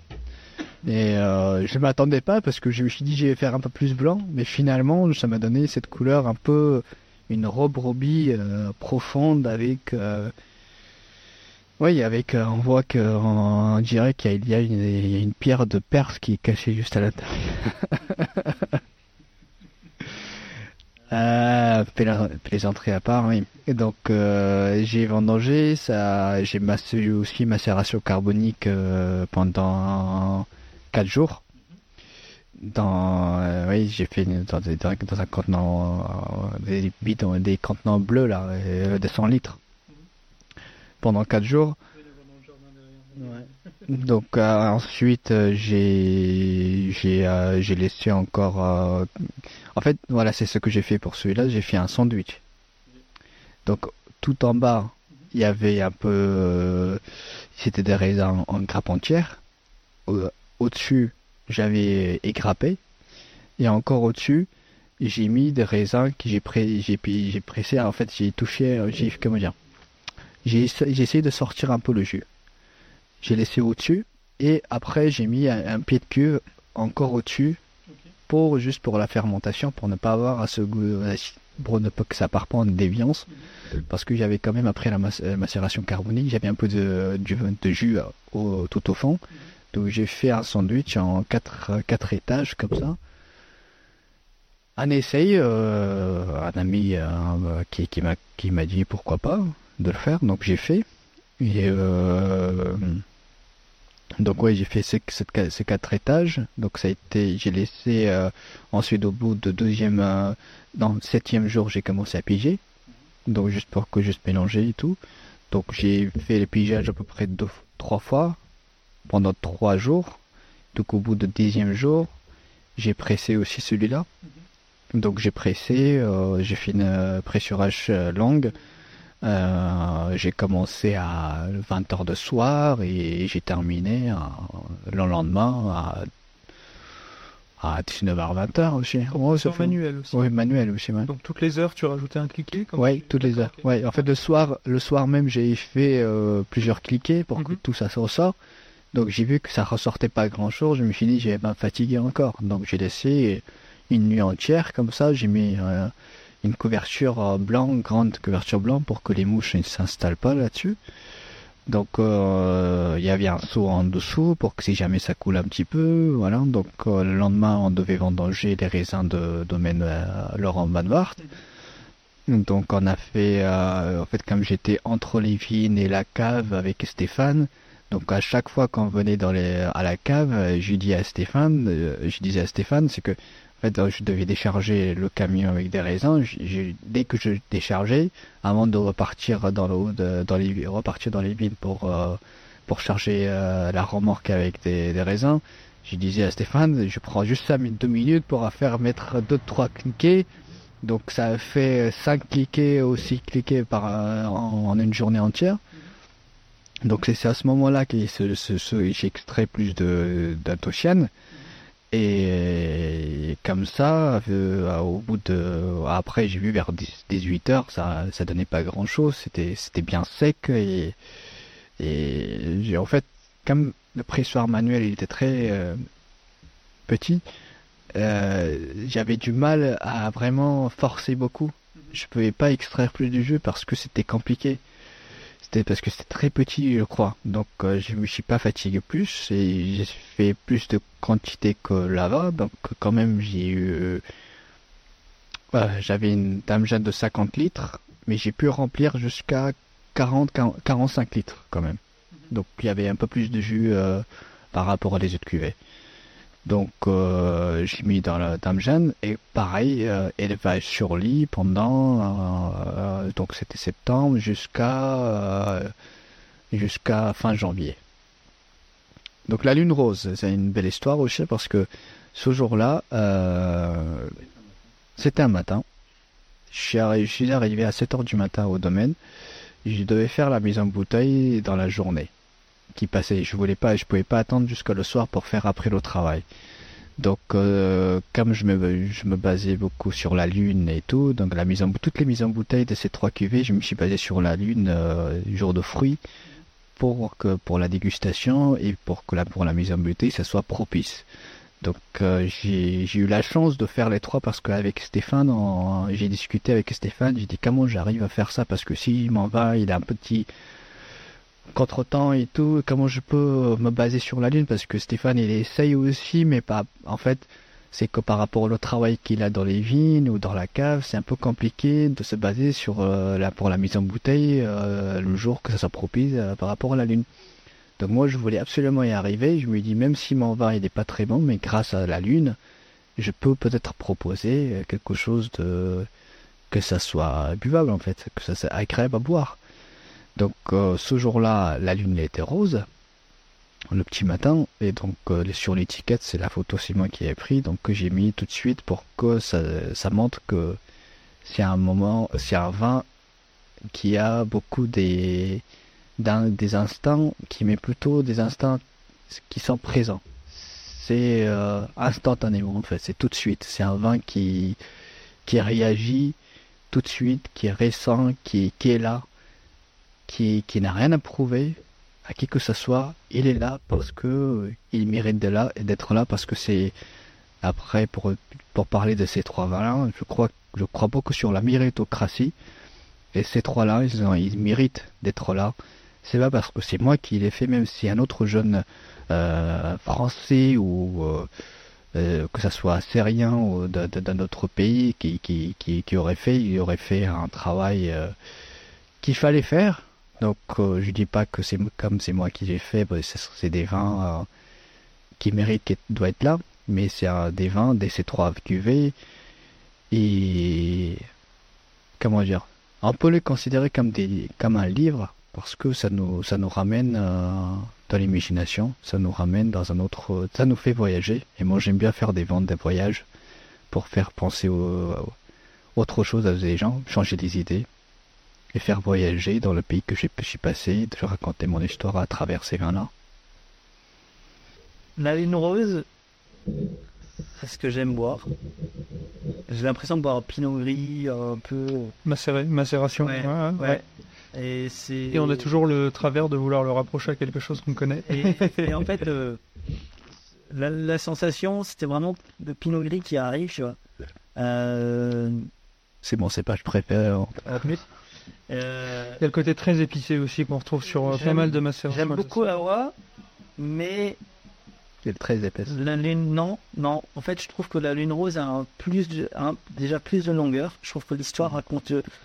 Je sais pas, j'ai l'impression que de tout ce que tu nous as raconté depuis le début, c'est peut-être alors dans 10 ans, Dans des ans, vous avez. j'espère vous que allez je pourrais goûter, parler de Noah, mais je sais pas, j'ai l'impression qu'il y a plus de toi là-dedans, Ouais. même est dans les deux, mais ouais, il y a, y un côté parce que tu, tu parlais, euh, tu, tu parlais d'une perle perse. euh, mais en fait, moi aussi, ça m'avait surpris ce, cet assemblage de couleurs, un peu comme un cocktail, et, et au milieu, tu as l'impression qu'il y a un truc un peu plus épais, et, euh, et non, ça me. Ouais, je suis... en fait, il me touche plus que, que Kawa. Évidemment, Awa reste un très bon vent, il n'y a pas de souci là-dessus, mais c'est vrai que là, j'ai une. Il y a plus de- Ouais, non, il me donne des dedans. fris- En fait, j'ai des frissons, quoi. Ça, là, il m'a touché, là, il m'a. Il y a plus d'équilibre aussi, je pense. Il y a beaucoup d'épis, il y a une belle buvabilité, il y a une belle longueur. Il y a un petit côté pâte d'amande, je trouve aussi, qui, me, qui me plaît bien. Donc euh, ouais, ça c'est très bien fait. Ça, c'est très très bon. Et c'est vrai qu'Awa peut-être mériterait de vieillir, peut-être Ouais. qu'il Il gagnerait a, en il, a, il a besoin du temps. Mais, euh, mais évidemment, c'est. Je trouve que. euh, Quand on voit ton histoire et oser casser les codes à ce point-là et se dire je vais m'attaquer Moi, ton combat, euh, moi j'ai envie de. je sais pas, je sais pas si on y arrivera, hein, mais ouais, moi j'ai envie. Moi, tu as spoilé un petit peu avant, mais c'est quoi ton projet du coup? Parce que tu as dit que tu avais un grand projet. Là, tu as fait tes tests sur, sur ces cépages. Non, il a un rêve. Je sais pas parler. de- Ah, c'est un rêve. C'est un rêve. D'accord. Je me demandais si dans le futur, tu allais prendre des cépages avec lesquels tu as aimé travailler et les planter sur une parcelle ou voir. euh, Si, ouais. si, si. Ouais, c'est ça. Ouais, c'est moi. C'est ton rêve, c'est ton projet. Socrate- ton cours, euh, Socrate il dit que lorsqu'on raconte nos rêves, ce n'est plus un rêve après. Donc, euh, j'aimerais pas parler beaucoup de mes rêves, mais plutôt de mes objectifs. Ouais. Euh, mon seul objectif, en fait, j'ai beaucoup d'objectifs maintenant parce que j'ai la, ma tête, il y a beaucoup de, dans ma tête, il y a beaucoup, il y a beaucoup de choses. Tu m'as parlé Mais- beaucoup de questions euh, très très pragmatiques sur la boutique. Je me demandais si c'était fait un de tes projets aussi. Excuse-moi. Et toi, tu touches des- sur des points très très très sensibles. Alors, je vais être très très sincère avec vous. Euh, je crois avant que je pense à moi, je pense à, à l'humain, je pense à, à le nom d'Alsace et l'image que je veux donner d'Alsace. Mhm. Mais avant tout, c'est la France pour moi. L'Alsace, comme on est en France, donc je veux donner une bonne image de la France aussi avec à travers ces vins-là. Je veux que je veux. Ça c'est ça fait très très égoïste de dire je, je mais je vais dire plutôt on souhaite nous voulons de faire autoriser ces cépages-là un jour quand quand comment dire quand met moins quand a quand met moins de produits synthétisés ou chimiques dans les vignes de juste réduire ce coût-là parce que il faut préserver la nature moi je veux que je, souhaite que l'avenir pour la future génération, ça soit adéquat et qu'ils puissent vivre dans un, dans, un- dans un monde qui leur correspond et qui soit heureux. Premièrement, premièrement. Et deuxièmement, c'est de, si on parle de mes vins, c'est que j'aimerais faire encore des vins et j'aimerais ramener de la transparence dans le métier. C'est-à-dire que la transparence que je, dis, tout ce que j'ai vu, ce n'est pas aussi euh, aussi aussi aussi ambitieux. Mais moi, ce que j'aimerais aussi dans l'avenir, c'est de créer une cave, de proposer certains plats ou certaines choses de, de mon pays, et j'aimerais que les gens ils me voient comment je fais du vin. Je veux que les gens ils participent. Je veux que leurs âmes ils soient dans mon vin. Je veux qu'ils sentent dans la situation, dans le, dans le, dans la circonstance que je me trouve tout seul ou que ce soit avec les autres. Je veux que tout le monde participe parce que à travers tout ça, je veux ramener de, je veux donner une autre image de, de, de ce métier-là. Je veux, je veux ramener de l'innovation dans le Mhm. métier. Et je veux Bah, tu, casses, que- tu, tu casses les codes déjà, c'est une bonne chose. Là, le fait de, de montrer, je trouve que le- la dame Jeanne justement est un bon contenant pour Oui. ça, puisque tu peux avoir déjà, moi je peux avoir une dame Jeanne dans 25 mètres carrés, Mm. ça te tient, mais en plus c'est très visuel, tu vois ce qui se passe, tu peux entendre aussi, tu vois les bulles pendant la fermentation, et euh, c'est vrai que ça ramène un petit peu, euh, il y a beaucoup de brasseurs qui font ça maintenant, Mm. de vouloir brasser sur place devant les Devant gens et Mm. et c'est vrai que Puis, la même chose d'un point de Après, vue les, les, les contenants comme euh, bah, l'amphore, sur ces, ces phages-là, ça peut être peut-être. Bah, c'est ça l'idée, c'est qu'en fait, dans l'avenir, ce que je veux faire, c'est que je veux faire du vin que dans des dames jeunes, que des- dans des tonneaux et dans des amphores. Que dans ma cave, il n'y aura pas des cuves en inox. Et les... Et tu veux t'inscrire dans la glace? Bien sûr que oui. Du coup, ça c'est un projet, enfin, je trouve ça génial, mais je me demande si ça peut fonctionner en campagne, ce genre de choses-là, ou si c'est quelque chose d'hyper citadin. De- en campagne, c'est-à-dire... faut qu'il y ait du monde, euh, en dehors de Strasbourg, en Alsace, tout simplement? Bah, en fait, moi, ce que j'aimerais, c'est que je ne cherche, si je veux faire dans l'avenir du vin pour moi, c'est que je ne cherche pas à faire du vin pour l'export. Je cherche pas à faire satisfaire le, euh, les, des personnes qui se trouvent à 7 kil- 7000 km loin de moi. Moi, je, souhaite satisfaire localement les gens, des gens qui se trouvent autour de moi. Je veux ramener ce côté pédagogique, ce côté euh, amusant, ce côté joie, ce côté bonheur, ce côté retrouvailles avec des personnes autour de moi. Donc je veux me concentrer avec des, sur des personnes qui se trouvent autour de moi. Donc euh, aujourd'hui, on a on fait du vin pour satisfaire la demande des clientèles. Euh, que maintenant aussi dans le monde de vin nature, on peut le trouver parce que beaucoup de vignerons, par exemple aujourd'hui avec tous ces attaques de mildiou et de l'odium, il y a des personnes qui sont achètent des raisins, qui, font du vin, qui qui qu'en fait on n'essaye pas vraiment de se concentrer localement, on essaye beaucoup de l'export. Mais moi, ce que j'aime, c'est pour la. Je dis, je veux travailler pour la nature et pour l'humain. Avec, je veux pas mettre des empreintes carbone euh, que ça soit vraiment excessive. Alors que si je peux éviter ça, si chacun de nous en fait quelque chose pour la nature et pour l'environnement, on arrivera à combattre le réchauffement climatique. Mais euh, ce que, le problème, c'est qu'aujourd'hui, on pense beaucoup à nous-mêmes, à notre gain, à notre besoin. Et moi, ce que j'aime, ce que Socrate il dit, c'est qui c'est ma phrase préférée, c'est qu'il dit euh, le plus riche c'est celui qui est content de très peu, car la richesse est dans la nature. Donc moi, je me contente de très peu et de la richesse qu'il y a dans la nature. Et pour moi, j'ai pas envie d'avoir euh, un gros domaine avec euh, avec une un revenu énorme. C'est pas ça. C'est juste, je veux transmettre mon savoir, ma passion pour les jeunes générations dans le futur, qui vont faire aussi des belles choses. Je veux pas qu'ils fassent comme moi parce qu'aujourd'hui, je n'écoute pas les anciens. Je ne prends pas d'exemple sur eux. Je veux faire des choses qui me parlent, qui me correspondent, que je me dis, je me dis, je peux ramener de l'innovation en étant être positif et créatif. Donc euh, les anciens, ce qu'ils ont fait, c'est extraordinaire pour moi. C'est aussi, euh, si Alsace, l'Alsace c'est connu, c'est grâce à eux. Mais aujourd'hui, il faut tourner la page. Je suis en Alsace, il y a des jeunes vignerons qui font un travail remarquable. Que je prends l'exemple comme Théo Hena, que je suis quand même très touché par ce qu'il fait, les démarches qu'il a. Par Arthur Bonne, par la grange de l'oncle Charles. Des exemples par les funambules, qui font un travail extraordinaire dans les vignes, qui plantent des arbres, qui font des coplantations des arbres. Il faut en parler de ces gens-là. Il faut qu'on s'en- on s'entraide. Il faut qu'on parle. Il se, il- voilà, il faut qu'on se rapproche plus parce que nous sommes des futures générations. Mais mo- moi, ce que je pense, c'est encore la génération d'après nous. Je veux que dans l'histoire, ils parlent de nous en, en disant que ces personnes-là, ils ont créé la vie, que ce soit en France, en Alsace ou dans le monde, comme ça, et que on peut prendre des bons exemples sur eux.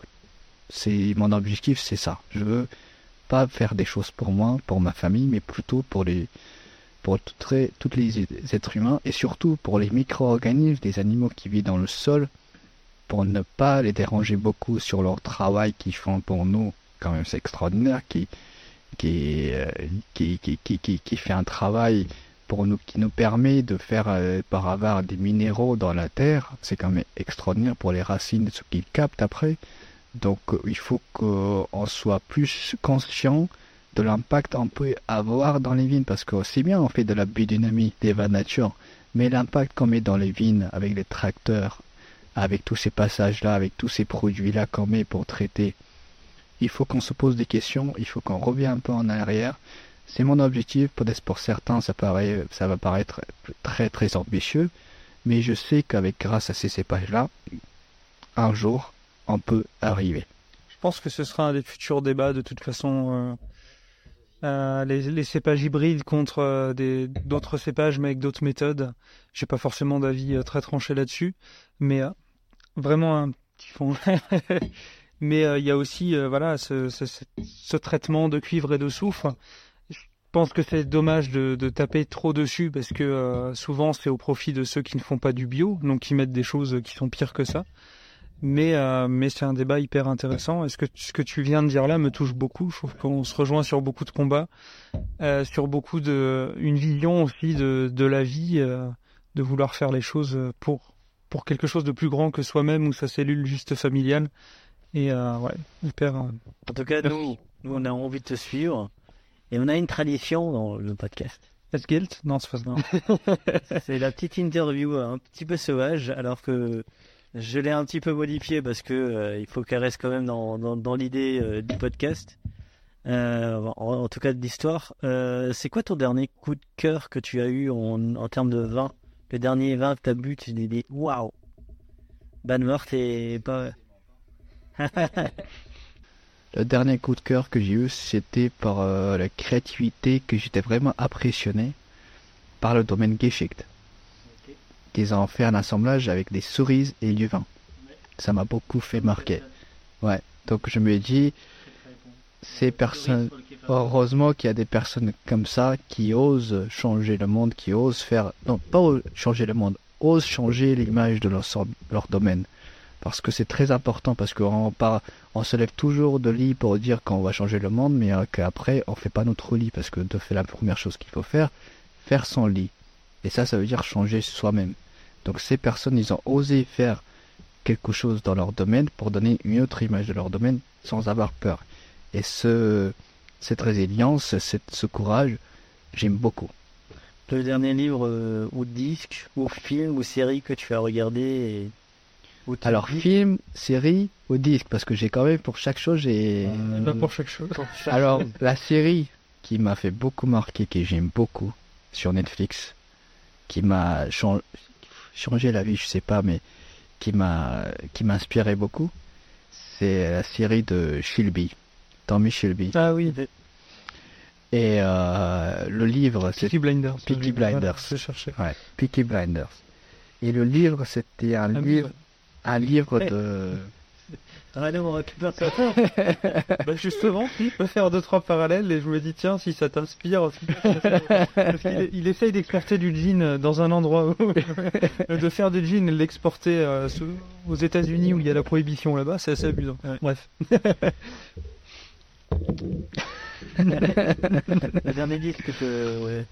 Livre ou Disque. Non, disque, c'est disque. euh, Bah, le dernier album. euh, ce que, La musique? Ce que tu as écouté dernièrement. C'est mes musiques avant, je suis Ouais. un musicien quand même. Ouais. Je fais la musique, Ouais. donc c'est mes j'écoute uniquement mes musiques avant. Ok. Et le dernier livre? C'est un livre de Steiner qui parle de euh, La biodynamie. Sabine, la cu- l'agriculture de, Le, le de la dynamique agriculteur. Que j'aime énormément, que j'ai même je, je lis même plusieurs, beaucoup. Et avant l'amour, tu bois quoi? Du vin. Et après l'amour, tu bois quoi Je bois de l'amour. oh, c'est magnifique. J'allais dire, il était aux Pays-Bas, je vais aller me rejoindre. en tout cas, euh, Non mais avant et après, c'est à cause de l'amour, il n'y a rien d'autre. C'est magnifique. Moi, je trouve que c'est toujours de même conscience, je crois, chez lui. C'est magnifique. En tout cas, moi, j'ai passé un excellent moment. Je crois pour toi aussi, Adrien. Oui, plutôt. C'était un peu, c'était un peu une plume dans cette journée. je trouve ça, je trouve ça assez magnifique et euh, moi je vais te suivre, tu sais. Je, je- j'ai envie de, de partager et ça va être intéressant de, de, de Je suis poser. très curieux moi, de tes futurs projets.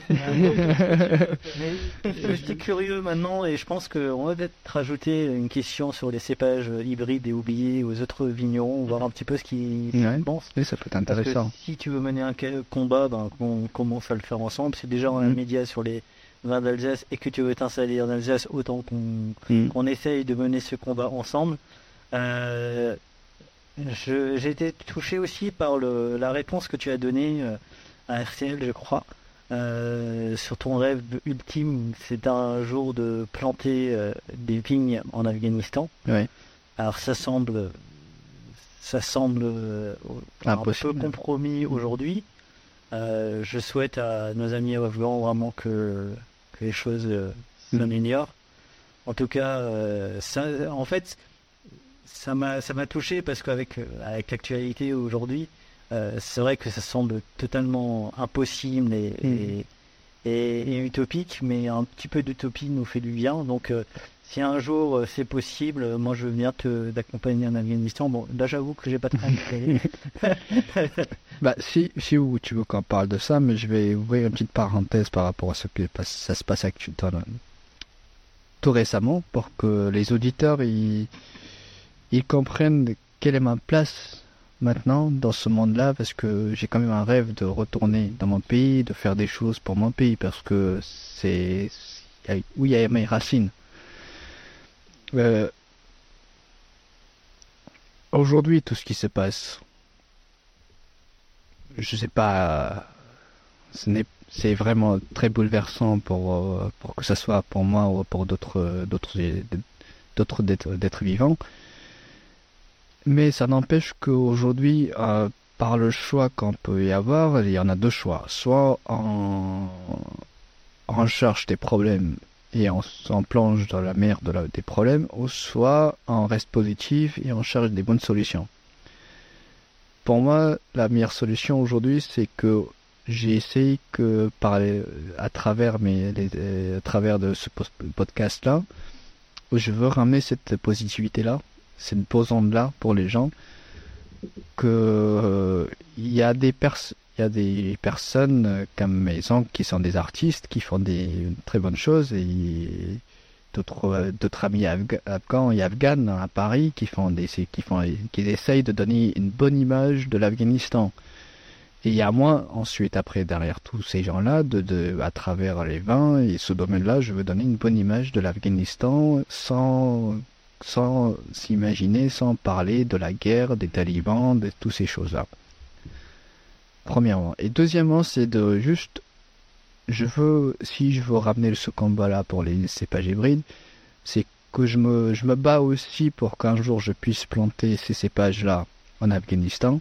C'est mon rêve. Personne n'a fait jusqu'aujourd'hui. Et j'aimerais le faire à l'aide de, de mes confrères, de, de pouvoir faire ça. Mais de se dire, tout est possible ces gens-là qui sont très islamistes, qui, qui, qui, qui pensent, qui disent que l'alcool est interdit alors qu'ils tuent les gens. Donc c'est pas la meilleure chose. Donc je préfère faire du vin plutôt que les tuer. Donc euh, il faut voir les choses, il faut reprendre le livre. Quand on parle de Coran, c'est que dans notre religion, de relire vraiment si tuer c'est comment et de faire de l'alcool ou boire de l'alcool c'est quoi vraiment les, les le pire quand on va dans en enfer ou en, en paradis. Et je crois que je pourrais combattre tous ces gens-là à travers mes vins. Si un jour ils souhaitent boire du vin, je peux leur faire des vins, des, des, vins sans alcool, hein, s'ils souhaitent les talibans. Mais c'est des personnes qui aujourd'hui euh, n'ont pas leur place sur cette terre-là, parce que aujourd'hui on a le, ce, peuple-là, ils sont devenus plus sauvages. Donc on a des eaux pour les animaux, maintenant il faut inventer des eaux pour des êtres humains comme les talibans. Donc ça peut être aussi un bon compromis entre des personnes qui ont envie de vivre librement et ces gens-là ces gens qui sont des sauvages. Et je sais que je vais faire encore des vents, plus des vents. C'est juste qu'ils voient que des Afghans, que ce soit en Afghanistan ou à l'extérieur, et ils vont faire des belles choses à l'extérieur et un jour ils vont revenir. Et ils vont revenir avec l'or, pas avec l'arme, pas par la violence, mais par leurs, leurs œuvres et leur mentalité et leur langue, parce que nous avons une langue, on n'est pas des animaux pour, pour tuer juste pour faire la violence, mais on a une langue et un cerveau. À travers ça, on peut combattre tous les personnes qui sont contre l'immunité. Ils sont des personnes qui sont pour la violence. C'est notre force, notre arme, c'est un stylo et notre langue, je trouve. Et à travers tout ça, on arrivera de représenter l'Afghanistan comme il était avant 1970 et on faisait des vins. Et notre vin, ça ressemblait plutôt comme un vin de Porto lorsque l'Alexandre Grand il est passé par l'Afghanistan par Bukhara, c'était au plutôt nord de chez moi, au nord d'Afghanistan, à côté juste chez moi, entre, c'était pas très loin de la route de la soie. Il avait dit que les meilleurs raisins du monde se trouvent en Afghanistan? Donc moi je dis que le meilleur cépage, le meilleur raisin du monde, c'est en Afghanistan. Donc le jour quand ça viendra, je vais prouver ça, que nous avons les meilleurs cépages et qu'on peut faire des meilleurs vins avec. Inch'Allah. Je vais te remercier, euh, Adrien. On va garder le mot de la fin. comme ça, avec euh, ces mots-là. Merci pour ce moment. Je pense que tu as passé un bon moment. Oui, oui, complètement.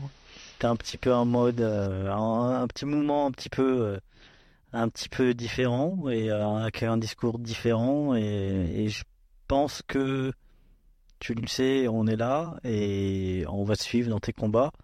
Euh, on va essayer de les partager au maximum. En tout cas, euh, ne change pas. Euh, comment on dit merci en, en afghan? Tachakol. Tachakol à, à Tachakol. toi. Tachakol à toi. Tachakol, hein. Et puis, euh, prends soin de toi Merci. et surtout continue à répondre aux. Et vous aussi, vous continuez de faire ce podcast parce que vous permettez à des personnes comme moi d'écouter votre podcast et de s'informer, de s'instruire, euh, de accroître ses connaissances à travers vos podcasts sur d'autres vignerons et de, ça permet, ça nous permet aussi d'apprendre sur d'autres personnes et c'est c'est amusant. On va continuer. Ouais. En tout cas, comme je dis toujours, buvons modérément, buvons libre et buvons Alsace. Est-ce N'oubliez pas de partager et de liker cet épisode. Nous serons diffusés sur Spotify, Deezer, SoundCloud, YouTube. Si vous avez iTunes, mettez 5 étoiles et un commentaire. Enfin, le vin reste de l'alcool. Buvez modérément, partagez ce breuvage entre vous, mais surtout, ne mettez pas votre vie en danger.